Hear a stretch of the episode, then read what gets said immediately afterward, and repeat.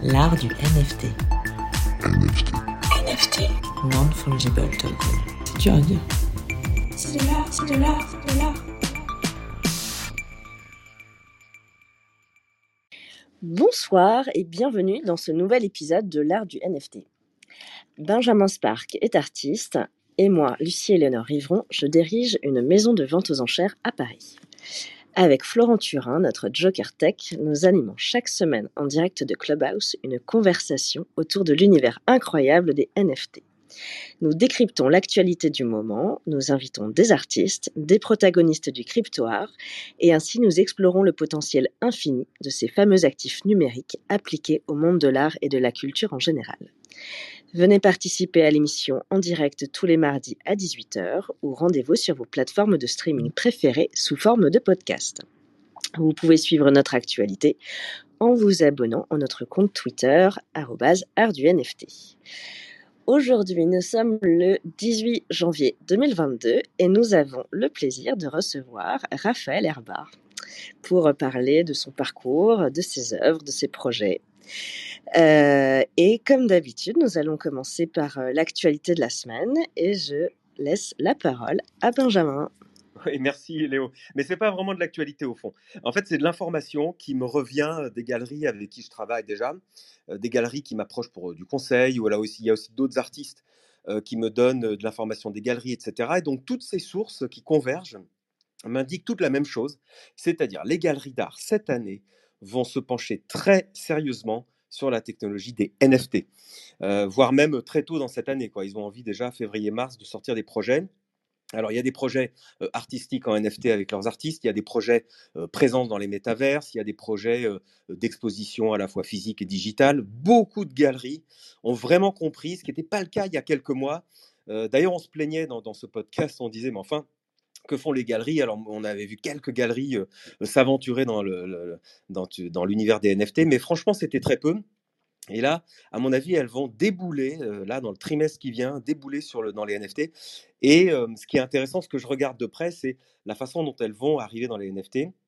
Parce qu'il y a beaucoup de questions qui se posent autour de ça, des questions sur comment présenter un NFT à des collectionneurs, comment présenter ça à des artistes, comment partager les, les revenus des œuvres d'art, des ventes d'œuvres, comment exposer, comment exposer en digital, comment exposer en physique des NFT, est-ce qu'il faut des écrans, combien d'écrans, etc., etc. Il y a beaucoup de questions et c'est passionnant parce que tout est neuf, tout est à faire. Et puis, euh, juste pour, euh, voilà, pour terminer, c'était pour vous donner un peu d'infos, mais je me suis dit peut-être à chaque épisode, je pourrais vous donner euh, peut-être une piste de réflexion pour les galeries. Par exemple, piste intéressante en allant sur le, le compte de Raphaël, qui est avec nous et qu'on va interroger aujourd'hui. Raphaël vend des, des œuvres digitales en NFT sur Foundation, une très célèbre place de marché.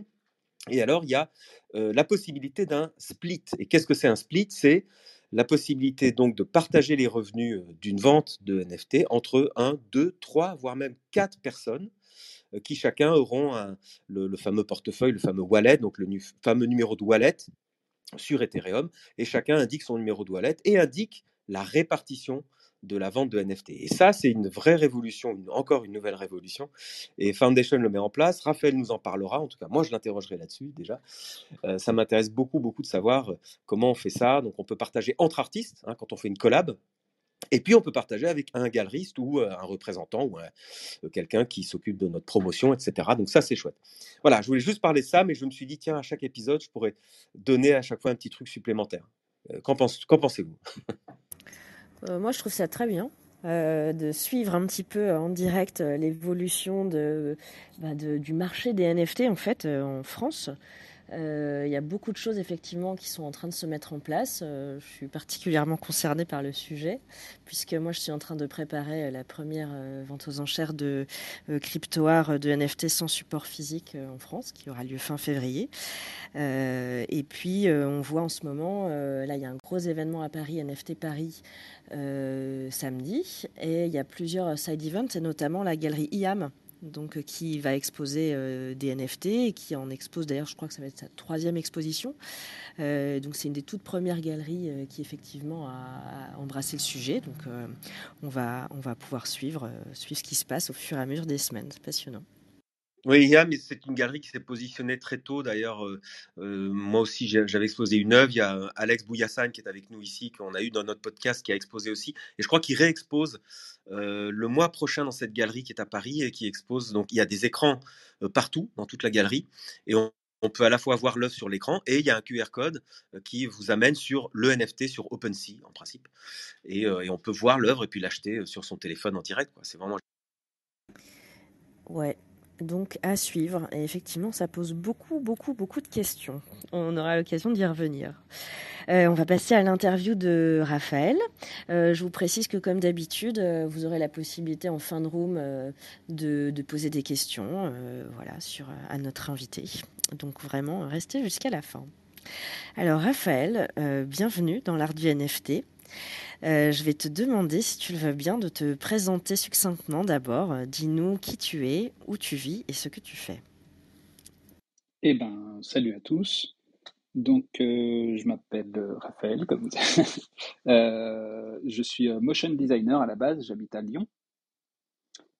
Et j'ai une petite entreprise où j'ai pu faire du motion design depuis quelques années déjà, une entreprise à mon compte. Euh, et j'ai découvert le NFT euh, en mars dernier.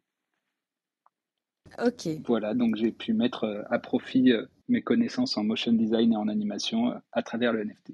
ok, on va, on va évidemment y reparler euh, longuement de ta découverte des NFT, de ce que tu fais aujourd'hui. Est-ce que tu peux euh, nous parler un petit peu de ton parcours? Comment tu en es arrivé à être motion designer? Au début, c'était la passion de la bande dessinée. Euh, en fait, c'est mon père qui m'a acheté beaucoup de bandes dessinées, donc euh, moi j'adore lire des histoires euh, dessinées. Et puis forcément, je suis aussi fan de Disney. Donc euh, à partir de là, moi j'ai essayé, dès que j'ai pu avoir euh, un ordinateur, un scanner ou des choses comme ça, la première chose c'était le scanner où j'ai pu coloriser euh, sans les crayons de couleur, mais sur l'ordinateur directement. Donc ça, c'était il y a très longtemps. Alors très longtemps, j'allais justement te poser la question, t'as quoi? T'as 12 ans, t'as 20 ans, euh, quand tu te mets à coloriser des... des, des- Ah non, non, non, non, j'ai j'ai- j'ai- j'ai 12 ans. Ah ouais, donc très très tôt. Oui, oui, oui. J'avais un bon vieil ordinateur euh, sur Paint, hein, c'était très bien. Et du coup, j'ai commencé comme ça, et après, euh, j'ai découvert les premiers logiciels d'animation dont je me souviens plus le nom, où j'ai vu qu'on pouvait commencer déjà à faire des animations très basiques, mais déjà on pouvait, j'arrivais à faire des toutes petites choses comme ça, et ça m'a, ça m'a tout de suite plu. J'ai aimé le côté technique euh, de la chose, et j'ai pu, euh, j'ai pu essayer de m'y intéresser de plus en plus, euh, jusqu'à ensuite découvrir bah, After Effects et les logiciels de 3D, tout ça, quoi. Ouais, mais ça, ça me parle tout ce que tu dis parce que moi aussi, je suis effectivement fan de BD et d'animation, mais j'ai l'impression que été beaucoup plus marqué par l'animation, par les dessins animés en fait, que par la BD qui est, qui j'ai ressenti ça comme quelque chose de très statique quand même et d'assez Oui. littéraire en fait. La BD, c'est littéraire. D'ailleurs, si on, si on ne lit pas euh, les bulles, on comprend rien et ça n'a aucun intérêt. Alors que l'animation, on peut se laisser vraiment emporter. Puis on va parler de la poésie qu'il y a dans tes œuvres, mais j'ai l'impression que c'est l'animation qui t'a marqué profondément. Quoi. Oui, oui, oui. Bah, la, la bande dessinée peut raconter plein de choses aussi, euh, enfin, à travers, en fait, c'est des, comme on appelle ça en animation, des, des, des poses clés à chaque fois qui sont, qui sont posées. Et ça m'a permis euh, bah, d'apprendre euh, le dessin sur papier aussi, parce que c'est dur de, de recopier un dessin animé à la base pour apprendre à dessiner. Est-ce que justement euh, tu as fait euh, une formation ou t'as tout appris en autodidacte? Euh, j'ai appris la majorité en autodidacte. J'ai quand même fait une année en école euh, d'art, euh, une mise à niveau en art appliqué en fait, mais ça m'a pas plu. Je suis pas quelqu'un de scolaire du tout. Euh, et je me suis retrouvé dans une école d'artistes, euh, entre guillemets, enfin d'artistes. euh, il il- C'était c'était étrange. Je me sentais pas à ma place en fait. J'ai vu que, que le but du truc c'était de sortir de, de- de la gouache et de faire de la patouille et ça me plaisait pas trop en fait. Moi Oui, les, bien. les- les cadres rigides, beaucoup d'artistes m'ont m'ont raconté ça, qu'ils ont, qui ont fait l'école des beaux-arts. Ils m'ont dit à l'école des beaux-arts, on apprend plein de choses. Et puis surtout, quand on en sort, faut tout désapprendre et, et, laisser parler ses tripes et ses intuitions, finalement. C'est ça, je suis peut-être arrivé trop tôt en fait dans l'école d'art, c'est-à-dire que il n'y avait pas de, en, en artistique classique en tout cas, il n'y avait rien de numérique. C'est-à-dire qu'en communication visuelle, par exemple, j'ai passé des heures à essayer de faire des logos à l'encre de Chine en fait.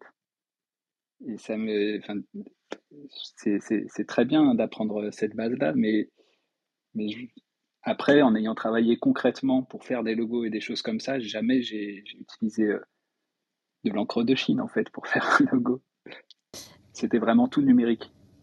Alors donc tu, tu embrasses finalement euh, ces outils numériques, tu, tu, les apprends un peu à ta manière et, euh, et tu décides d'en faire ton métier. Comment ça se passe? Parce qu'en fait c'est un loisir d'adolescent et à un moment tu te dis je vais pouvoir en vivre, je vais euh, créer avec ça. quel est quel cheminement en fait Comment t'en arrives là? Alors en fait oui au début c'était vraiment que de l'artistique. Je faisais des petits boulots à côté, j'ai fait le serveur bah, pour payer les factures et l'appartement et tout ça. Et euh, bah, mon rêve après, c'était de devenir graphiste. Et donc, pendant quelques années, j'ai été dans une boîte qui, euh, qui m'a embauché en tant que web designer. Euh, donc, en termes de graphisme, c'était pas fou. Mais dans cette boîte, le, le patron avait un projet de web télé, de web télé, et donc il a vu ce que moi je faisais à côté en 3D. c'était, c'était assez basique, hein, mais à partir de là, j'ai commencé à me pencher sur ce projet de web télévision, à apprendre euh, plus en profondeur les effets spéciaux, tout ce qui allait avec la vidéo en fait. Et en fait, ça m'a permis d'apprendre euh, encore euh, et d'approfondir en fait tout ce qui était effets spéciaux. J'ai travaillé avec les fonds verts, avec plein de choses comme ça. C'était pour de la web télévision mais ça m'a permis d'apprendre plein de nouvelles choses euh, à travers la vidéo en fait. Oui, donc c'est à ce moment-là que tu es rentré dans, dans, le monde professionnel et que tu as réalisé que ton talent euh, digital pouvait euh, te servir à, à, la fois gagner ta vie et à la fois exprimer ta créativité, j'imagine. j'imagine que ça t'a amené sur motion designer. Alors moi, j'aimerais bien qu'on m'explique ce que c'est exactement, en quoi consiste le motion design, parce que j'ai vu dans tes œuvres, et ça, ça saute aux yeux, il y a une grande, grande, grande maîtrise de la 3D, des outils. Bon, on va y revenir, mais je me dis motion designer, c'est. Peux-tu donc juste nous expliquer, nous définir C'est proche de l'industrie plutôt, non C'est ça? Euh, Motion design, bah, après, y a pas, je connais pas la définition euh, euh, directe, mais motion design, ça va être plus de l'animation. pour moi, hein, c'est peut-être pas la bonne définition, mais c'est plus sur After Effects le motion design. Ça va être, ça va être des choses à plat, des choses plus en 2D le motion design le euh, éclaire, nous parce qu'After Effects, donc c'est un logiciel. Euh, oui, pardon. Qui permet donc euh, de, tu dis en deux dimensions, c'est-à-dire de faire un storyboard, enfin de d'animer deux images, enfin plusieurs images entre elles, c'est ça? C'est ça. After Effects, c'est bah, tout le monde connaît Photoshop, j'imagine, et After Effects, c'est le Photoshop du film. Donc on peut faire les mêmes choses que Photoshop et on peut les animer. Et, et oui, motion designer, pour moi, ça ressemble plus à ça. Ça va être des, ça va être des, du design plus plat. Ok, mais alors c'est animateur 3D, c'est autre chose. C'est du cinéma finalement, ce que ce que tu fais? Au début, j'ai commencé, j'ai commencé par ça. J'ai commencé par la vidéo et c'est mon métier, euh, c'est mon métier officiel hors NFT. C'est plus des vidéos. Et euh, motion design, ce sera animer un logo, ce sera animer des choses plus plates on va dire. Ok, donc, euh, donc ton métier aujourd'hui, euh, donc c'est de faire de l'animation. Finalement, tu réponds à des commandes et en parallèle, tu as une, toute une, une, création de ton côté et tu découvres en mars dernier euh, les NFT. C'est ça? Est-ce que tu peux nous raconter cette voilà quel a été le déclic? Comment tu as découvert? Qu'est-ce que ça a généré en toi? Comment ça comment ça a changé ta vie Peut-être? un peu, oui, enfin le quotidien en tout cas. Euh, bah, en tant que motion designer, donc, euh, dans mon métier, souvent, je, prenais tout le temps un temps en fait pour faire ce qu'on appelle de la veille, c'est-à-dire regarder ce qui se fait, ce qui sort. Et donc, j'avais plusieurs personnes que je suivais, des, des, des, des, plateformes comme School of Motion ou plein, de, plein de sites dans le genre. Et notamment euh, un artiste qui s'appelle euh, Everfresh Design et avec qui euh, bah, j'ai suivi des tutos en fait pour apprendre la 3D. Et donc, je suivais un peu toutes ces actualités. Et un jour, j'ai vu que cet artiste disait Oh, j'ai posté ça en NFT sur Super Rare, c'est une plateforme. Et, euh, et je me suis aperçu que plein de gens que je suivais, en fait, euh, parlaient de cette chose-là, en fait, des NFT, des choses comme ça. Quand ils posaient un truc sur Instagram, il y avait marqué NFT. Donc, je me suis posé la question Qu'est-ce que c'est, en fait Euh, Qu'est-ce que c'est que ce truc-là Et pourquoi tous les gens que je suis, tous les gens que j'apprécie, dont, dont j'apprécie le travail, font ça, en fait? Qu'est-ce que, qu'est-ce qui se passe? C'était Et donc, c'était des, commencé. des francophones aussi ou, ou, ou- Non, non, c'est plus, c'était plus américain. Je crois Ah, qu'Everfresh, il est, euh, il est allemand. Enfin, c'était sur des sites, euh, c'était sur des sites anglais en tout cas. Ouais, ouais, Et je me suis aperçu que plein de gens que je suivais en fait commençaient à faire ça. euh, plein de mes, mes masters, mes maîtres quelque part commençaient à faire ça. Donc je m'y suis intéressé. Je me suis dit qu'est-ce que, qu'est-ce qui se passe? Et j'ai regardé, euh, j'ai, essayé de comprendre un petit peu ce que c'était. J'ai cherché, j'ai vu que ça se passait sur un site qui s'appelait Foundation, le site sur lequel je suis aujourd'hui. Et, euh, et c'était assez drôle parce que pour euh, rentrer sur Foundation, il faut des invitations par d'autres artistes. Donc, juste pour euh, les auditeurs qui ne sauraient pas forcément, Foundation, c'est une des plateformes de vente de NFT sur la blockchain Ethereum. Voilà. Et la particularité, c'est qu'il faut être coopté, en fait. C'est ça, il faut qu'un autre artiste nous invite. Et euh, donc j'ai commencé à fouiller un petit peu sur euh, Twitter pour savoir comment, comment ça se passait, comment je pouvais trouver une invitation.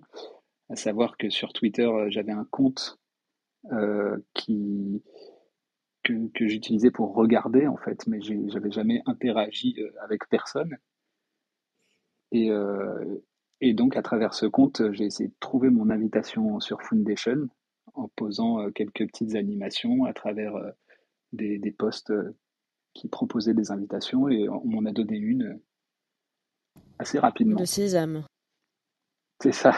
Mais d'ailleurs, tu, tu parles de quelque chose de très important dont on parle ici assez souvent, c'est euh, euh, faites appel à votre communauté. La communauté, elle est beaucoup sur Twitter, la communauté NFT. Il faut faire appel à elle, il faut poster, il faut tweeter, il faut montrer ce qu'on fait, il faut interagir, il faut aller commenter les autres. Et effectivement, tu as raison, c'est comme ça qu'on chope une invitation, comme on dit euh, dans le milieu. Euh, C'est aussi comme ça que j'ai fait, c'est à force d'interagir, ben, il y a quelqu'un qui dit, ah bah j'ai reçu, j'ai vendu, en fait, il faut qu'un artiste vende une œuvre sur Foundation pour euh, gagner des invitations et pour pouvoir euh, inviter les autres. Et donc après, moi, j'ai hâte que tu me dises, donc après, tu as fait ton wallet, MetaMask, évidemment, et ensuite, tu as mis de la crypto-monnaie que tu possédais, tu connaissais un peu la, la crypto Absolument pas. Ah Je ne connaissais rien du tout, mais du tout. Donc tu as ouvert un Euh, compte sur un exchange, tu as, envoyé des euros, tu as transformé en Ether, tu as envoyé sur ton MetaMask, en fait, tu as fait toute la manip euh, euh, qu'on connaît ça. bien. Après, j'ai un ami qui, qui connaissait un peu le truc, qui est, qui a- à qui j'ai pu poser des questions, euh, mais une fois que j'avais fini, en fait. Mais du coup, j'ai fait, euh, j'ai fait tout ça et je me souviens que la première pièce que, que j'ai mintée, euh, je me suis dit, bah, je vais mettre, ça, ça m'avait coûté peut-être 100, 100 euros. Et je me suis dit, bah, je vais tenter en fait. Et si, si ça marche pas, euh, si ça marche pas, ça marchera pas. Et c'est pas grave, j'aurais perdu 100 euros, mais j'aurais essayé quoi. Oui, juste pour faire un petit point euh, technique euh, pour les auditeurs moins avertis, mais je suis pas sûre qu'il y en ait.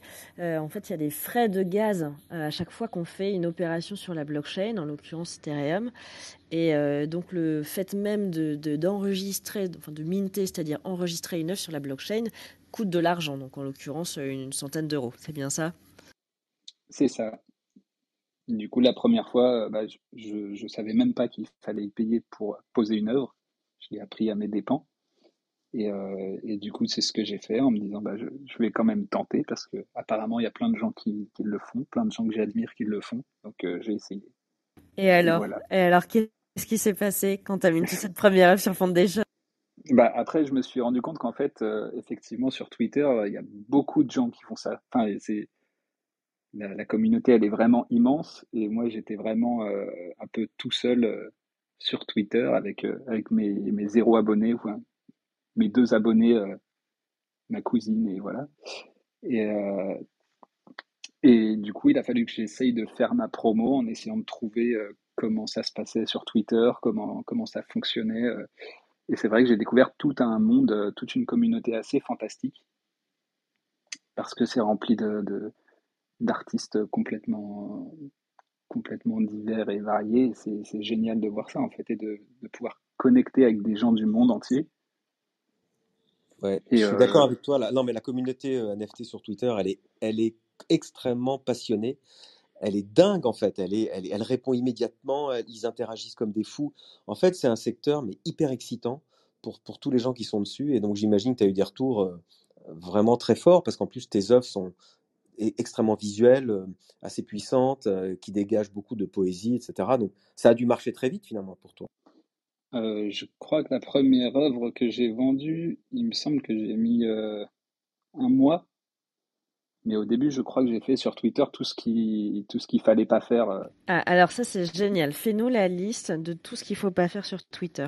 ce qu'il faut pas faire sur Twitter dans la communauté NFT, on va dire? Ouais, c'est ça. C'est-à-dire que moi, je- bah, vu que j'avais pas d'abonnés, pas de nom ou rien du tout, euh, j'avais aussi rien à perdre. Instagram, je m'y étais mis il y a, il y a un mois ou deux. Et du coup, euh, j'ai essayé en fait. Je me suis dit comment je fais pour me faire voir? Donc euh, j'ai vu, tiens, lui c'est un collectionneur et je, je lui ai pourri, je lui ai pourri sa boîte mail, je lui ai envoyé des trucs, enfin, je lui ai pourri sa boîte mail, je lui ai envoyé des messages directement. euh, j'ai essayé de l'interpeller sur Twitter en disant oh, regarde ce que je fais, regarde ce que je fais. Et ça Je me suis aperçu que c'est pas bien passé.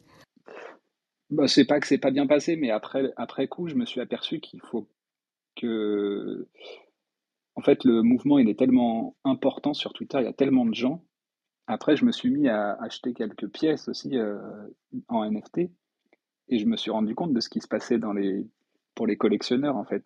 Tu reçois, tu reçois 30 messages euh, dans la journée pour dire Oh, regarde ce que je fais, regarde ce que je fais, regarde ce que je fais. Euh, On t'envoie des vidéos, des machins, des trucs sur Instagram, sur Twitter. euh, dès que les gens ils peuvent te joindre, ils te joignent. Et ça peut aller très très vite, très fort, alors que j'ai pas énormément de, enfin j'ai pas une communauté immense encore. Ouais. Et pourtant, ça peut. C'est- aussi, pardon, je te coupe, mais ce que tu dis est, important, c'est aussi euh, l'écueil que l'on a dans le monde de l'art traditionnel. Tu vois, les galeries, moi, tous les artistes que je connais euh, veulent envoyer des, des books, veulent envoyer des, mails avec leurs œuvres en disant Regardez ce que je fais, exposez-moi. Mais ça, ils en reçoivent 50 par jour, les galeries. Donc, ils en peuvent plus. Et voire même, ça les intéresse pas, en fait. Eux, ce que veulent les galeries, et je pense que ce que veulent les gens sur euh, les NFT, les, les Twitter aussi, c'est découvrir, en fait, un artiste. C'est euh, par, hasard, au hasard de quelques clics, découvrir une œuvre, découvrir un travail, un univers. C'est ça qu'ils veulent, en fait. Et finalement, comment tu as euh, réussi à sortir du lot, à, à- attirer des collectionneurs et à faire ton trou, en fait? Parce que là, on voit que ça se passe quand même très bien. On va en parler après de, toutes tes créations, mais tu as réussi à- à- voilà, à te faire connaître. Non, Donc, les, les comment tu as... premières fois, les premières fois, ça a marché justement. Il faut, il faut pas le répéter, hein. Mais ça a marché parce que j'ai fait ça en fait. J'ai, euh, j'ai, euh, j'ai, alpagué directement les collectionneurs. Euh, J'ai essayé de vendre un, un- c'est un petit ninja. C'est, euh, c'est une animation que je fais qui s'appelle l'origami ninja. Donc c'est un ninja en, en papier origami que j'ai animé. Et, euh, et je faisais toute une promotion dessus. euh, je balançais, euh, je balançais, je sais pas combien de tweets à tout le monde, à tout le monde pour pour essayer de montrer ça en fait. Et un jour, ça a fonctionné. J'ai envoyé un, j'ai envoyé un message à un potentiel collectionneur en lui disant, Eh, est-ce que tu as déjà vu un origami ninja? Il m'a répondu non. Et du coup, j'ai envoyé ma vidéo en disant, bah, maintenant, t'en as vu un. Voilà, bravo. Oui, mais Et, il y a euh, de l'humour il a dit, a- j'aime bien. Ça, c'est génial parce que tu mets de l'humour quoi dans, dans ta démarche. C'est génial. Oui, parce que forcément, euh, euh, il faut essayer de trouver quelque chose qui soit pas juste euh, regarde ce que je fais, s'il te plaît, tu vas voir, c'est très bien. Donc j'essaie de trouver euh, différentes façons de le, de le poser. Et surtout le truc des ninjas, il y a tout un univers assez rigolo autour de ça, pour moi. Et donc ça me permettait de faire des, des blagues autour, quoi. Alors justement, est-ce que tu peux nous, nous parler un petit peu de tes créations euh, Parce qu'il y a plusieurs séries, on peut appeler ça comme ça, des séries. Oui, Euh, il y a les ninjas, il y a la série des saisons. euh, donc voilà, est-ce que tu peux nous, nous en décrire quelques-unes, nous, nous dire d'où te, vient alors l'inspiration au tout début, en fait, juste avant de commencer les NFT, j'avais fait un petit court métrage qui s'appelle Papier de riz je l'avais fait pour un, pour un concours de court métrage comme ça. Et c'est là où j'ai réussi à vraiment euh, maîtriser, on va dire, mon logiciel 3D. Et euh, vu que j'avais pas une, une machine de guerre euh, ordinateur pour faire des rendus avec plein de polygones, je me suis dit je vais réduire le nombre de polygones et l'origami c'est quelque chose de super pour ça. Donc j'avais fait comme un petit court métrage d'animation avec de la 3D en origami. Et donc à partir de ça, j'ai commencé à, à, m'amuser là-dessus, à créer un petit univers en origami. Et mes premières pièces étaient autour de ça en fait. Et sur l'univers aussi japonisant, comme on disait, j'aimais bien les Disney euh, quand j'étais petit, mais je suis aussi euh, génération Dragon Ball Z. Donc tout l'esprit euh, japonisant, j'adore. Et mes premières pièces étaient un peu autour de ça en fait. Donc japonais, origami. C'est marrant que tu parles de ça parce que euh, moi, je voulais parler justement de ton travail, mais de l'aspect abstraction. Et j'avais l'impression que c'était euh, un chemin, euh, justement, que tu commençais par du ultra figuratif et que tu arrivais vers de l'abstraction. Mais je m'aperçois qu'en fait, tu as commencé par des œuvres plutôt abstraites dans le sens où il y a beaucoup de noir et blanc. Euh, c'est très épuré, il n'y a, a pas de décor, pas spécialement. Et les paysages sont en polygone. Donc, c'est des paysages euh, euh, taillés au couteau. euh, un peu à la Cézanne, quoi, enfin cubiste, on va dire, avec des, des formes Mm. géométriques. Et je me suis dit, tiens, c'est génial, il s'intéresse vraiment à l'abstraction, moi aussi, c'est mon cas. Mais euh, je pensais que ça venait après, parce qu'en général, on, on- on fonce sur le figuratif et puis on, on- déroule vers l'abstraction. Mais toi, tu as commencé par, c'est plutôt l'inverse. non, parce que ah, ça, ça a fini par ça, parce que dans, dans mon travail, euh, en général, j'ai appris aussi que, en général, je mets plein de choses dans, dans mon travail, dans les œuvres, et en gros, je vais créer euh, un personnage avec euh, un, tout un décor, des objets, des machins, des trucs, et petit à petit, je vais me dire, tiens, ça, est-ce que ça sert? Non, ça sert pas. Ça, ça sert? Non, ça sert pas. Et petit à petit, en fait, effectivement, je vais enlever de plus en plus pour avoir que ce qui, moi, me paraît euh, pertinent dans l'œuvre au final. Mais je- à chaque fois, il y a toujours un travail de euh, d'ép- euh. Oui, et, épurement, enfin épuré, quoi. Oui, enfin, bon, on s'est Oui, compris, quoi. Ouais. mais, mais au début, euh, au début, c'est un gros bazar. Je mets, je mets tout ce que j'ai sur la table et ensuite, euh, j'essaie de trouver, euh, j'essaie de trouver ce qui me sert ou pas. Ouais, c'est une grande force, ça, et je- j'en parle beaucoup avec des artistes. Les, les peintres et les sculpteurs ressentent ça aussi. À force de travailler des années, des années, on se dit, mais en fait, est-ce que je pourrais garder que l'essentiel? De, du travail, c'est-à-dire l'essentiel de, hum, du message, en fait, de l'intention de l'artiste. Donc, tu, ouais, je, vois que tu vas à fond là-dedans et je trouve ça vraiment intéressant. Tu vas sortir des œuvres, tu, tu continues à, épurer euh, toujours et toujours, encore et toujours, ou tu, comment tu réfléchis à ça? Euh, ça dépend, ça dépend de quel univers, euh, de quel univers on parle. Après, moi, ce que j'aime bien faire, en fait, sur chacune des, des animations que je crée, à chaque fois, je me mets un challenge. C'est-à-dire que sur chacune des petites animations que vous allez voir, il y a quelque chose que je savais pas faire avant. C'est mon petit truc pour, Un euh, challenge technique alors. C'est technique ou c'est, euh, oui, c'est technique, c'est des petits trucs d'animation ou euh, un truc de rendu que j'ai jamais fait. Et à chaque fois, en fait, pour commencer une nouvelle animation, moi, il me faut ce petit moteur-là, en fait. Il me faut ce petit truc. Moi, j'ai l'impression que c'est très narratif aussi, euh, tes animations. Est-ce que euh, que- quel est le point de départ? C'est une histoire que tu te racontes, c'est une histoire qu'on te raconte? Euh, bah après, je suis, je suis inspiré aussi par la lecture, par beaucoup de choses, par les films. Après, il y a un autre univers que j'ai beaucoup animé, c'est l'univers de ma fille, Oui, c'est ça. qui Parce que quand on, c'est sur ton, la description de ton compte Twitter que tu es papa d'une petite fille qui t'inspire beaucoup, ce qui est assez euh, euh, inhabituel euh, dans les descriptions de compte Twitter. Donc, est-ce que tu peux nous parler un petit peu? Ah bah, euh, bah après, cette, euh, j'ai fait trois pièces, euh, mes trois premières pièces sur, sur Foundation, elles étaient japonisantes, comme je disais. Et un jour, euh, j'ai voulu essayer, euh, j'ai voulu essayer quelque chose en fait euh, avec ma fille. Pour la petite histoire, à cette période-là, j'avais eu le Covid et ma fille était à ce moment-là chez sa grand-mère. Et, du coup, elle pouvait pas revenir parce que j'avais le Covid et on essayait de pas lui, lui refiler. Et du coup, j'étais loin d'elle pendant 15 jours. Et bref, j'ai fait cette, j'ai essayé de l'animer elle euh, portant un pinceau. Euh, c'est une pièce qui s'appelle Days and Night. Je sais pas si on pourrait jeter un œil. Elle porte un pinceau et elle peint le ciel. euh, elle peint le ciel de jour et le ciel de nuit. Et bref, c'était la première que j'ai fait avec elle. Et, et elle a, elle a, c'est là où ça a commencé, on va dire, à, marcher au niveau NFT, audience euh, sur Twitter et tout ça. C'est là où ça a commencé à vraiment euh, fonctionner en fait. Tu as fait de ta petite fille un personnage finalement. C'est ça. Et donc, euh, bah, j'ai renouvelé l'expérience juste après en reprenant euh, bah, des petites choses que j'ai vues d'elle en fait. euh, une fois où elle faisait un, un bateau avec un, avec un carton et du coup je me suis dit ah bah elle fait la pirate j'aime bien les pirates donc je vais faire une petite animation là-dessus et à chaque fois en fait c'est des petits morceaux de vie que j'essaie de que j'essaie d'animer en fait de rendre ça intéressant en animation et de raconter euh, ce qui se passe dans sa tête ou euh, ce qui se passe dans la mienne à travers euh, à travers ce que je vois d'elle quoi Bah, C'est ça qui est fort, je pense, dans ton travail. C'est que, et ce qui doit plaire aux collectionneurs, c'est qu'on a, on a l'impression d'avoir un petit bout de ta vie à toi, un petit bout de ta relation avec ta fille, cette relation privilégiée. En achetant un NFT, enfin en possédant un NFT, on a un petit bout de ta vie.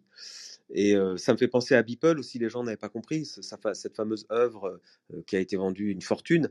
En fait, c'était les 5000 jours et c'était 5000 euh, 5000 jours de travail de Beeple finalement qui faisait une œuvre par jour.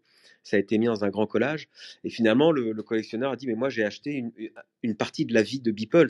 C'est ça qui est, qui est assez intéressant et spectaculaire dans le, dans le travail en général d'un artiste. hein. oui bah oui après c'est ce que j'essaye de c'est ce que j'essaye de faire enfin après je me dis plus c'est euh, plus c'est personnel en fait, plus il y a quelque chose, euh, plus il y a une petite histoire à raconter, une petite histoire que euh, j'ai vécue ou qu'on a vécue avec ma fille, plus plus ça peut être touchant en fait, enfin, plus ça ça me permet de raconter une histoire et s'il y a une histoire, bah, il y a des choses à animer et donc il y a quelque chose à faire. Et puis il y a des degrés de lecture, c'est comme le petit prince de Saint-Exupéry. Ça a l'air d'être enfantin, ça parle du monde de l'enfance, mais en fait le message euh, véhiculé est universel et les adultes peuvent évidemment se, rattacher à, ce que tu racontes. Moi j'ai vu tes œuvres et, et j'ai été, en- je suis parti dedans, tu vois, j'ai été, j'ai été happé. Ah, merci. Donc euh, ouais ouais c'est c'est vraiment vraiment chouette. Mais alors en termes de, de 3D, je voulais aussi te demander, c'est une question, tu sais en, en termes de définition, alors tu te considères comme euh, un artiste 3D, comme un crypto artiste, tu te considères comme un créateur digital? Quel est- comment tu vois ton positionnement maintenant dans dans ce monde de la création? Dans les NFT, euh, on va dire que je suis un 3D artiste dans le NFT. Après la 3D, je m'y suis vraiment remis euh, juste avant de refaire du NFT du coup. Euh, parce que j'ai fait de la 3D il y a très longtemps et après j'ai arrêté pour justement me positionner sur After Effects et les effets spéciaux. Et j'avais complètement arrêté la 3D euh, à ce moment-là. Et pendant le confinement, j'ai eu un peu de temps, donc je me suis remis à la 3D. Et, et voilà, là, je, suis reparti dedans à fond. Pour toi, c'était l'occasion finalement de te remettre à ça ou tu, tu pensais que finalement le NFT n'avait un intérêt que par, euh, que par cette technique-là de 3D? Euh, je me suis posé la question à un moment de faire de l'animation en 2D. Et, euh, et après, en fait, je m'amuse tellement avec ce que j'apprends à chaque fois en 3D. Je- je- J'arrive tout le temps à trouver des petits challenges personnels pour le faire. Du coup, euh, C'est un terrain d'exploration. C'est ça. Après, quand je serai lassé, j'essaierai, j'essaierai autre chose. hein. Euh, Et est-ce que tu peux nous parler de l'importance du loop dans tes, dans tes œuvres? Parce que tu, c'est vraiment dans la définition 3D, loop, c'est c'est ça. Euh, Déjà, qu'est-ce alors, qu'est-ce euh, que- qu'est-ce qu'un un ou je sais pas si on dit un ou une, mais qu'est-ce qu'un ouais, une boucle, une, un- une loupe, je sais pas. Euh, alors ça, ça vient de mes premiers posts Instagram. J'avais ouvert mon compte Instagram et, euh, et je me suis rendu compte que les vidéos étaient lues en boucle. Et donc je me suis dit, bah, c'est dommage de ne pas utiliser ça pour faire une petite animation qui tourne vraiment en boucle, qui fasse pas un effet de, qui fasse pas un effet de yo-yo euh, où ça fait zoom puis des zooms. euh, et je me suis dit, pourquoi pas utiliser ça pour essayer de faire des petites boucles parfaites pour que quand on le voit, quand on le voit s'animer, on peut le regarder indéfiniment. Ce qui, par- Et ce qui participe du côté assez envoûtant, en fait, de tes œuvres. On est un peu hypnotisé quand on est devant, on a envie de les regarder. merci. Et oui, ça permet, euh, ça permet aussi de, créer une contrainte euh, dans, dans les histoires et dans tout ça. Ça permet aussi de euh, ce qui, enfin, je sais pas comment le dire, mais ce qui commence doit finir au même endroit où ça a commencé. Et donc c'est une sacrée contrainte d'histoire, mais ça permet aussi, euh, ça permet aussi d'inventer. C'est avec des contraintes qu'on invente des choses sympas souvent. Euh, ouais, ouais, c'est, euh, en fait, euh, c'est assez philosophique de dire ça. Là, ça s'arrête là où ça commence, quoi. Mais, ça. euh, sur la contrainte, c'est très fort. Il y a aussi dans, dans, dans l'histoire de l'art, tous les artistes ont, ont reconnu, euh, apprécié la contrainte, la contrainte des lieux, peut-être la contrainte euh, du sujet aussi. Euh, donc tu pourrais même presque voir ça toi aussi comme une contrainte à un sujet imposé qui est ta petite fille, et tu la regardes agir. et, et- et c'est une contrainte finalement, et c'est comme ça que les artistes s'expriment le mieux. Ouais, c'est bien vu. Est-ce qu'aujourd'hui, euh, c'est devenu ton activité principale? Euh, on va dire c'est, euh, je suis moitié moitié. Je continue à travailler pour des clients. Euh, et euh, selon le travail que j'ai pour des clients, euh, bah, je, je, peux créer mes pièces aussi. Après, c'est l'avantage d'avoir sa propre entreprise. C'est que depuis le début, avec, euh, avec ma boîte, j'ai voulu et pu prendre du temps en fait pour faire mes trucs à moi, pour faire mes petites, mes petits tests à moi, mes petites animations à moi. Et maintenant, ce temps-là me sert effectivement à faire du NFT. Ok. Et euh, tu es hum, resté fidèle à Foundation ou tu as testé euh, d'autres euh, plateformes, voire d'autres blockchains? Euh, j'ai fait une petite collection sur OpenSea. Euh, au début, j'ai testé euh, avec le Tezos, la monnaie Tezos. Ouais, qu'on aime bien mais ici. ouais, mais ça n'a pas eu, ça pas eu beaucoup de, de succès. Euh, du coup, euh, je suis resté, je suis resté sur l'Ether en fait. Bah, c'est pareil parce que Tezos, oui, on aime bien ici parce que on connaît beaucoup d'artistes qui mintent euh, sur Tezos. Alors, Tezos, c'est juste la blockchain. Alors, il faut aller minter sur des places de marché qui sont construites sur la blockchain Tezos, comme par exemple Iketnook ou Object.com.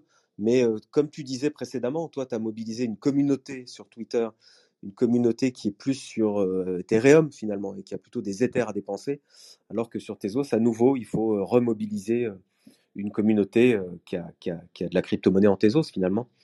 Mais moi, je voulais te, te parler, la question de Lucie Eleonore, c'était sur l'aspect professionnel de ton travail. Mais quand on voit, parce que maintenant, on va en parler quand même de Sotheby's, quand même, le- la grande vente natively digital, enfin, quand j'ai vu ça, c'est, c'était en octobre dernier, tu as participé à cette vente mythique aujourd'hui de, de Sotheby's. Donc, tu es clairement rentré dans, la, dans la, cour des, la cour des pros, la cour des grands, là. Bah, ça, c'était une histoire euh, assez, assez folle. Euh, c'était, euh, il y a, à travers un post, un jour, euh, j'ai, comme on fait souvent sur Twitter, on poste ses œuvres à certains collectionneurs.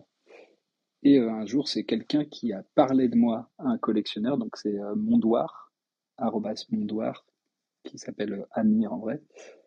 Et, euh, et justement, il parlait de loop. Dans son post, il disait euh, si vous faites une animation, s'il vous plaît, faites-le en loop. C'était ça son post. Et il y a un de mes contacts qui a dit oui, fais, une loop comme, comme fait Raphaël en fait. Donc en me citant, donc j'ai vu le tweet. Et là, j'ai envoyé la dernière pièce que j'avais fait euh, avec ma petite fille qui est sur une balançoire en fait, qui ressemble au pendule d'une horloge. Je sais pas comment la décrire. Euh, et bref, j'ai envoyé, envoyé cette vidéo et Amir tout de suite m'a contacté à acheter l'œuvre et il m'en a acheté, euh, a acheté plusieurs après. Et un jour, il m'a contacté pour me demander si j'étais intéressé pour faire, euh, pour faire un projet avec lui. Donc j'ai répondu bah oui, pas de souci. J'ai commencé à regarder un peu plus euh, son profil à lui et je me suis, j'ai vu qu'il faisait euh, de la vente d'œuvres d'art euh, pour des œuvres de charité, pour plein de choses comme ça. Donc moi, ça m'intéressait vraiment. Je me suis dit, ah bah, je vais pouvoir, je vais pouvoir faire les bonnes œuvres, en fait, ça va être super, si je fais de l'art pour ça, c'est trop bien. Donc je pensais vraiment que c'était ça. Il m'a dit, mais je peux pas te dire pourquoi c'est pour l'instant, je t'en reparlerai plus tard. Et au bout d'un moment, il m'a expliqué que c'était pour Sotheby, avec, avec une pièce euh, euh, en rapport avec le Time Magazine. Donc, euh, moi, je touchais plus terre. On me parle de Sotheby et du Time Magazine. Quel est le Et rapport le- avec le, le magazine Times par rapport à ça? Alors, en fait, euh, à la base, Sotheby, c'était euh, euh, les collectionneurs qui devaient mettre leurs œuvres en vente. Et Amir, lui, il voulait, euh, il voulait que ce soit des créations faites pour ça. Donc, euh, Amir n'a pas acheté les œuvres, il nous a commandé des œuvres, en fait, pour les mettre sur Sotheby directement. Ça, c'est un peu une révélation que tu nous fais hein, ce soir. Ah bon? Ouais. Mais du coup, il m'a, expliqué le truc en me disant, euh, bah, fais quelque chose et ça va être vendu à Sotheby. Donc là, moi, j'ai eu une belle pression parce que je me suis dit, comment je vais faire pour faire, comment je vais faire pour faire quelque chose pour le vendre à Sotheby, quoi. Et tout en sachant que ce serait vendu à côté d'une œuvre du Time Magazine. Et dans le même message, Amir, Amir m'a dit, euh, eh ben justement, on va faire un call euh, dans pas longtemps euh, avec le patron du Time Magazine, la personne qui représente Sotheby et moi, et on s'appelle, on s'appelle mercredi. Et, euh, et donc j'ai Et ça s'est très bien vendu dans la vente de ce. Oui, oui, ça s'est bien vendu. C'était, euh, c'était assez épique. Ça s'est vendu combien de- d'éthers Euh, c'était pas en Ether, c'était en dollars. ah. Et euh, c'était, euh, ça s'est vendu, enfin, sur le site de Sotheby, c'était euh, 50 000 dollars. 50 000 dollars, mais bravo C'est C'est un très très beau résultat. Bah, j'étais, euh, j'étais, je, je, je tremblotais quand même. Euh, et ben, a raison, a raison. C'était une vente assez, assez, euh, assez incroyable et, et historique. hein. donc, euh, bravo d'en avoir fait partie. C'est vraiment chouette. Merci. Et alors, quels sont, euh, quels sont tes projets maintenant? Qu'est-ce que, qu'est-ce que tu m'y bah, je continue à faire mes petites animations.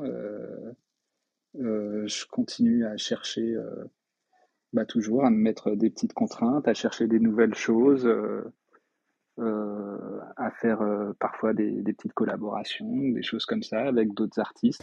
Oui. J'adore. euh, Je, je vois sur Foundation qu'il y a des, tu as deux œuvres en split. Est-ce que tu peux nous parler un peu de ça?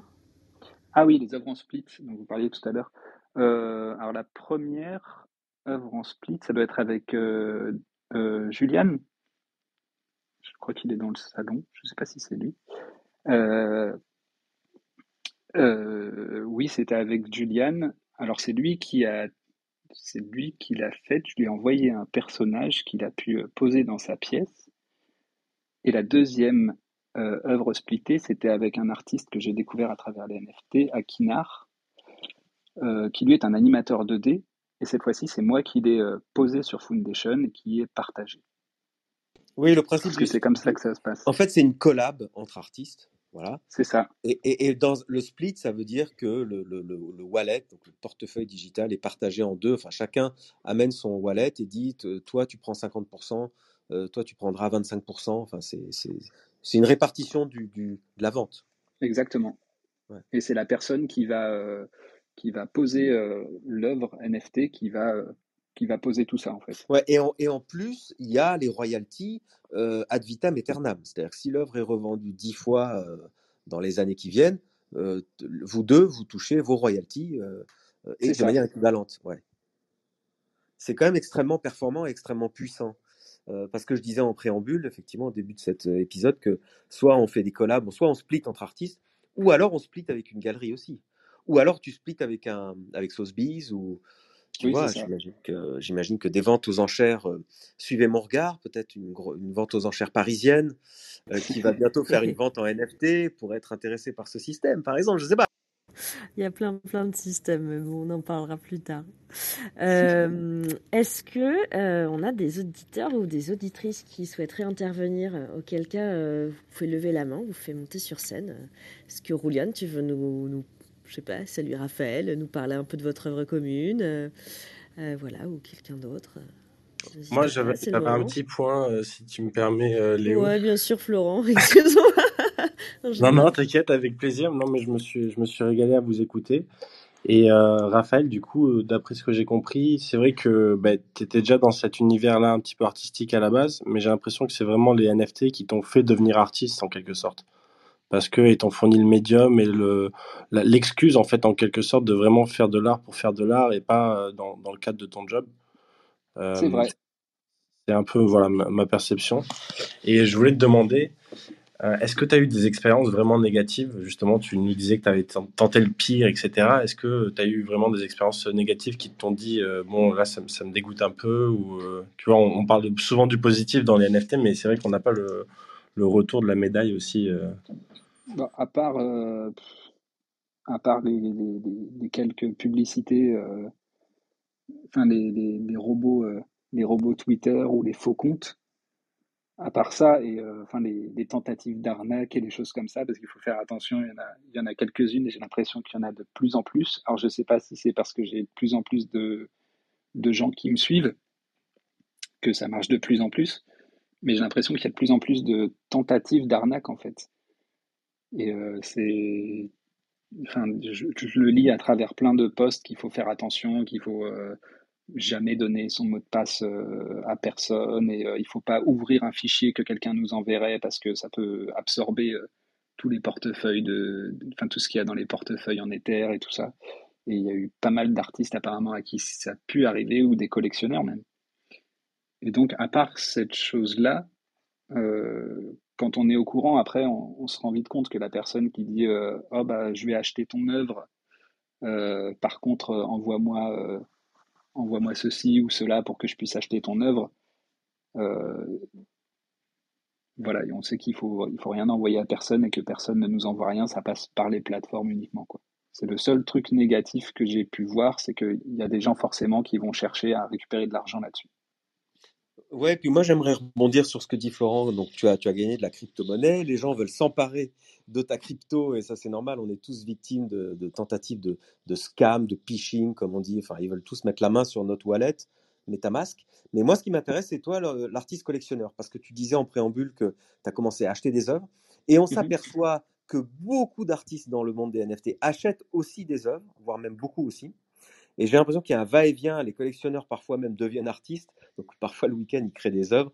Mais disons, les artistes achètent beaucoup. Toi, tu continues d'acheter les NFT des autres, Euh, tu regardes ça de près, tu as une collection déjà? Euh, je sais pas si on peut appeler ça une collection, mais en fait, quand euh, je vois quelque chose qui me plaît et qui est à un prix abordable et que je m'aperçois que l'artiste, euh, c'est, quelqu'un de, de, de bien, en fait. Je, je, je farfouille un tout petit peu, il faut que je connaisse un tout petit peu la personne, que je la connaisse en ligne, hein. Mais euh, je farfouille un tout petit peu pour savoir euh, ce qui se fait. Il y a plusieurs artistes que je regarde depuis un moment et je me dis, tiens, euh, si, jamais je trouve quelque chose à un prix abordable venant de lui, eh ben, je le prendrai. Et je pense que c'est comme ça aussi que ça peut continuer à marcher, parce qu'on ne peut pas compter que sur les collectionneurs. Je trouve ça normal, en fait, qu'en tant qu'artiste qui ait reçu des éthers de quelqu'un, j'en redonne une petite partie, en fait, euh, à d'autres artistes, en fait. C'est comme ça que ça marche et que ça devrait marcher, je pense. Ouais, on va, on va y revenir après. Je, je te poserai quelques tout petites questions pour finir. Mais euh, il y a euh, Alex Bouyazan qui, euh, qui voudrait te poser une question. Alex, tu as la parole. Ouais, salut Raphaël. Salut Alex. Bah écoute, dé- déjà, tu as, vraiment une, une aura sur, sur Twitter assez impressionnante parce que je te suis de- depuis le départ euh, et je viens d'apercevoir que pourtant je, ne- je faisais pas partie de tes followers et euh, tu arrives néanmoins à, apparaître régulièrement et avec bonheur dans, dans mon fil Twitter. Euh, donc euh, l'erreur est réparée, je suis maintenant de tes followers. Et j- déjà, je, voulais te, te, te féliciter parce qu'au-delà de, de la poésie et, et de la qualité artistique de, de ce que tu fais, il y a, y a aussi une, une énorme, enfin, un énorme savoir-faire technique. Euh, euh, généralement, je suis, impressionné quand je me dis Pff, ça, j'arriverai pas à le faire. Et euh, clairement, euh, ça, j'arriverai pas à le faire. Donc c'est vraiment super pointu. Et je voulais te demander justement euh, quel était ton, soft de, prédilection euh, pour, euh, la 3D en tout cas? Alors pour la 3D, euh, je suis sur Cinema 4D.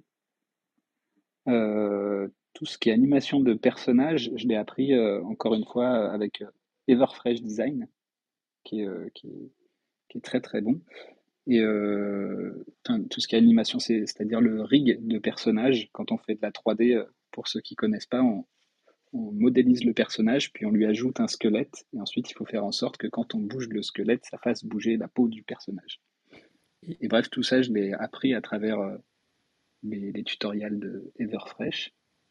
Et ensuite, toutes les autres petites choses techniques sur ces 4D, je les ai apprises, comme je disais avant, en me mettant un petit, euh, une petite contrainte de faire quelque chose de nouveau à chaque, euh, à chaque animation, à chaque boucle, essayer euh, une technique nouvelle.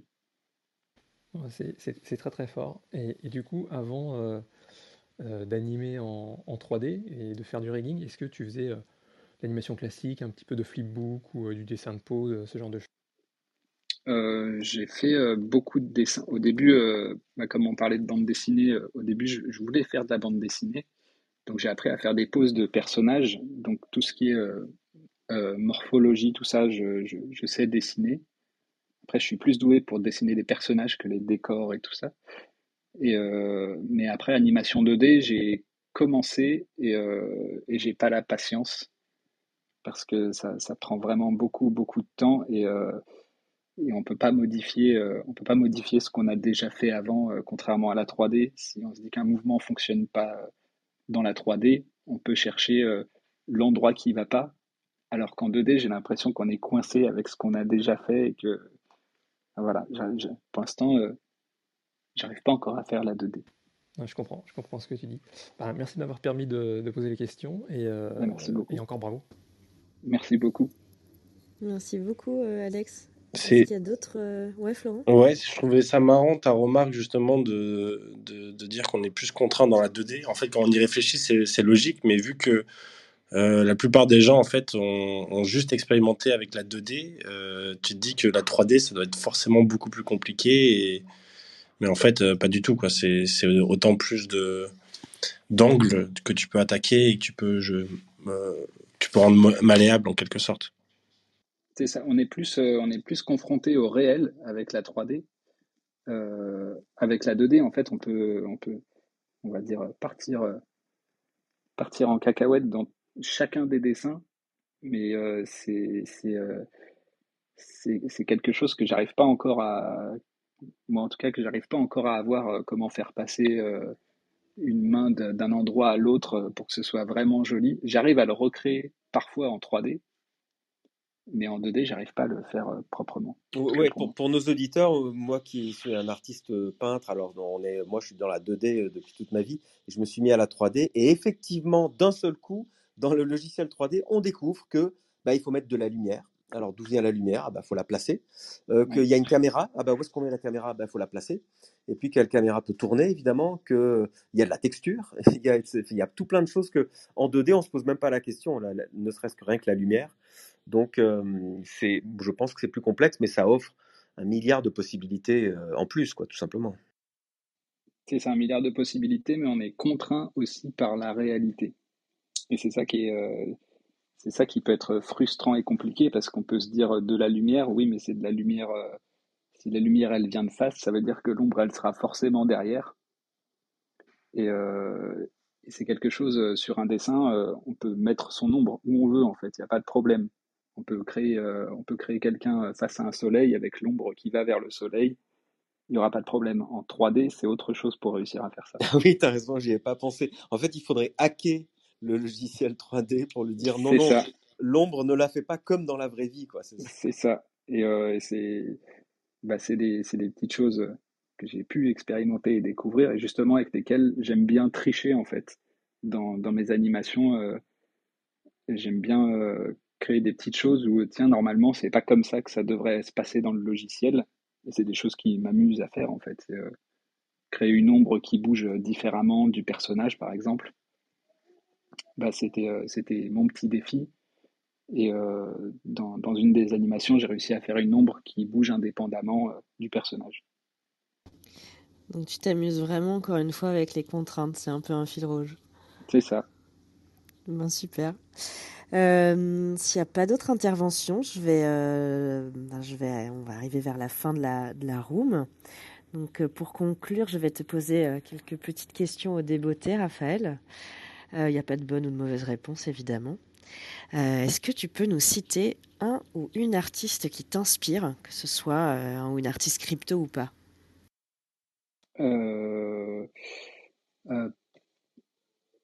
Clément Morin, c'est un artiste français euh, qui est très sympa et qui fait des œuvres euh, très colorées en 3D qui sont absolument magnifiques, que j'invite tout le monde à voir, qui est bien installé dans les NFT maintenant. Et ses œuvres, elles sont juste euh, somptueuses. Et lui, en termes de lumière et euh, de texture, euh, d'histoire, euh, c'est un maître. Ok. Euh, alors, tu nous as dit tout à l'heure euh, que tu collectionnais. Euh, quel est le premier NFT que tu, que tu as collectionné? Le premier NFT de ton wallet? Le premier NFT de mon wallet, il me semble que c'était c'est la personne qui m'a invité sur Foundation, Ah, qui est un artiste africain, vintage, vintage Mozart, avec qui j'ai gardé un super contact et euh, qui, est- qui est super gentil, qui m'a encouragé depuis le début et qui m'a qui m'a un peu porté dès le début. c'est ton parrain, c'est euh, ton parrain en fait. c'est ça, sur Foundation, c'est lui qui m'a invité. Et, euh, et il se trouve qu'à un moment, je, je faisais, j'ai fait plus de ventes que lui. Et je me disais, mais il faut que, il faut que je lui rende l'appareil, en fait. Et du coup, il y a une œuvre qu'il avait faite que j'appréciais beaucoup, euh, donc je, je l'ai acheté. Bon, jolie histoire. Euh, le NFT que tu n'as pas réussi à avoir. Euh, je crois Clément Morin aussi, dont j'ai parlé tout à l'heure, qui fait, qui a fait une série euh, d'exoplanètes. Ouais. Euh, et, euh, et au moment où il l'a sorti, j'ai fait euh, oh, euh, est-ce que je le prends ou pas? Et je me suis dit oh, je, je crois que c'était euh, il les avait mis à 0,2 Ether et je m'étais dit oh bah je verrai plus tard, je verrai. J'étais j'étais prêt à appuyer sur le bouton acheter et je me suis dit bah je verrai plus tard en rentrant ce soir. Et le soir, je suis revenu et il y a des exoplanètes qui s'étaient déjà revendues 10 Ethers. Ah ouais, donc t'as loupé le coche. Vraiment. Grave. Et enfin, euh, le NFT que tu attends avec impatience. Euh, Je ne sais, alors là, je, je saurais pas dire Tu parce te que laisses. j'adore euh, être surpris, Ouais, c'est ça. justement. Tu te laisses surprendre euh, par ce qui va arriver, tes découvertes au fil de Twitter, etc. exactement. Bon. Et alors, toute dernière question, mais je- on a peut-être déjà eu un semblant de réponse. Euh, L'invité que tu aimerais écouter dans cette room? Ah bah oui, Clément, ça peut être. Voilà. euh, C'est la même réponse En à toutes plus, les il est questions. français. Oui, c'est ça. Je parle que de lui, je lui fais sa promo. Génial, et ben on aura, on aura retenu en tout cas Clément Morin. Et ben génial. Merci beaucoup Raphaël. Est-ce que Merci. Florent, tu veux euh, ajouter le mot de la fin? Oh, c'est La- gentil, Léo. Euh, non, c'était un plaisir de te recevoir, Raphaël. Cette semaine, on n'a pas de giveaway. À part si, évidemment, tu, euh, tu veux nous faire l'honneur de, de faire un giveaway pour nos auditeurs. Ça serait évidemment avec plaisir, Raphaël, mais pas de pression. Bah, je verrai si je peux faire un petit ninja. Génial, génial, c'est trop trop cool. Euh, et il y a peut-être une chance, une petite probabilité pour qu'on ait aussi euh, des places pour NFT Paris. Donc c'est Léo et Benjamin, on en parlait en début d'émission. Donc c'est un événement qui a lieu ce samedi et euh, ça a été complètement sold out euh, très rapidement. On peut peut-être avoir des places, ça va jouer au désistement en fonction du Covid. Donc on vous tient au juste sur euh, Twitter. Voilà, oubliez pas de nous suivre et de suivre notre invité Raphaël Herba. Et, euh, et voilà, et à la semaine prochaine. Ouais, et si vous ne pouvez pas aller à NFT Paris, euh, moi j'organise la veille un side event de euh, NFT Paris, donc chez Fauve. C'est un NFT breakfast et on a quelques collectionneurs qui viennent de nous dévoiler leur wallet. Donc il reste encore quelques places, vous pouvez vous inscrire jusqu'à demain soir. Toutes les infos sont sur le compte Twitter de Fauve Paris, donc n'hésitez pas, ça va être très sympa. Et donc, merci beaucoup, Raphaël. Euh, J'aurais un, un dernier mot, c'est une petite dédicace pour un ami dans la room. C'est juste euh, respirer. Vous étiez bien sur l'art du NFT. Et je vous dis euh, à la semaine prochaine. À la semaine prochaine. Merci. L'art du NFT. NFT. NFT. Non-fungible token. C'est dur à dire. C'est de l'art, c'est de l'art, c'est de l'art.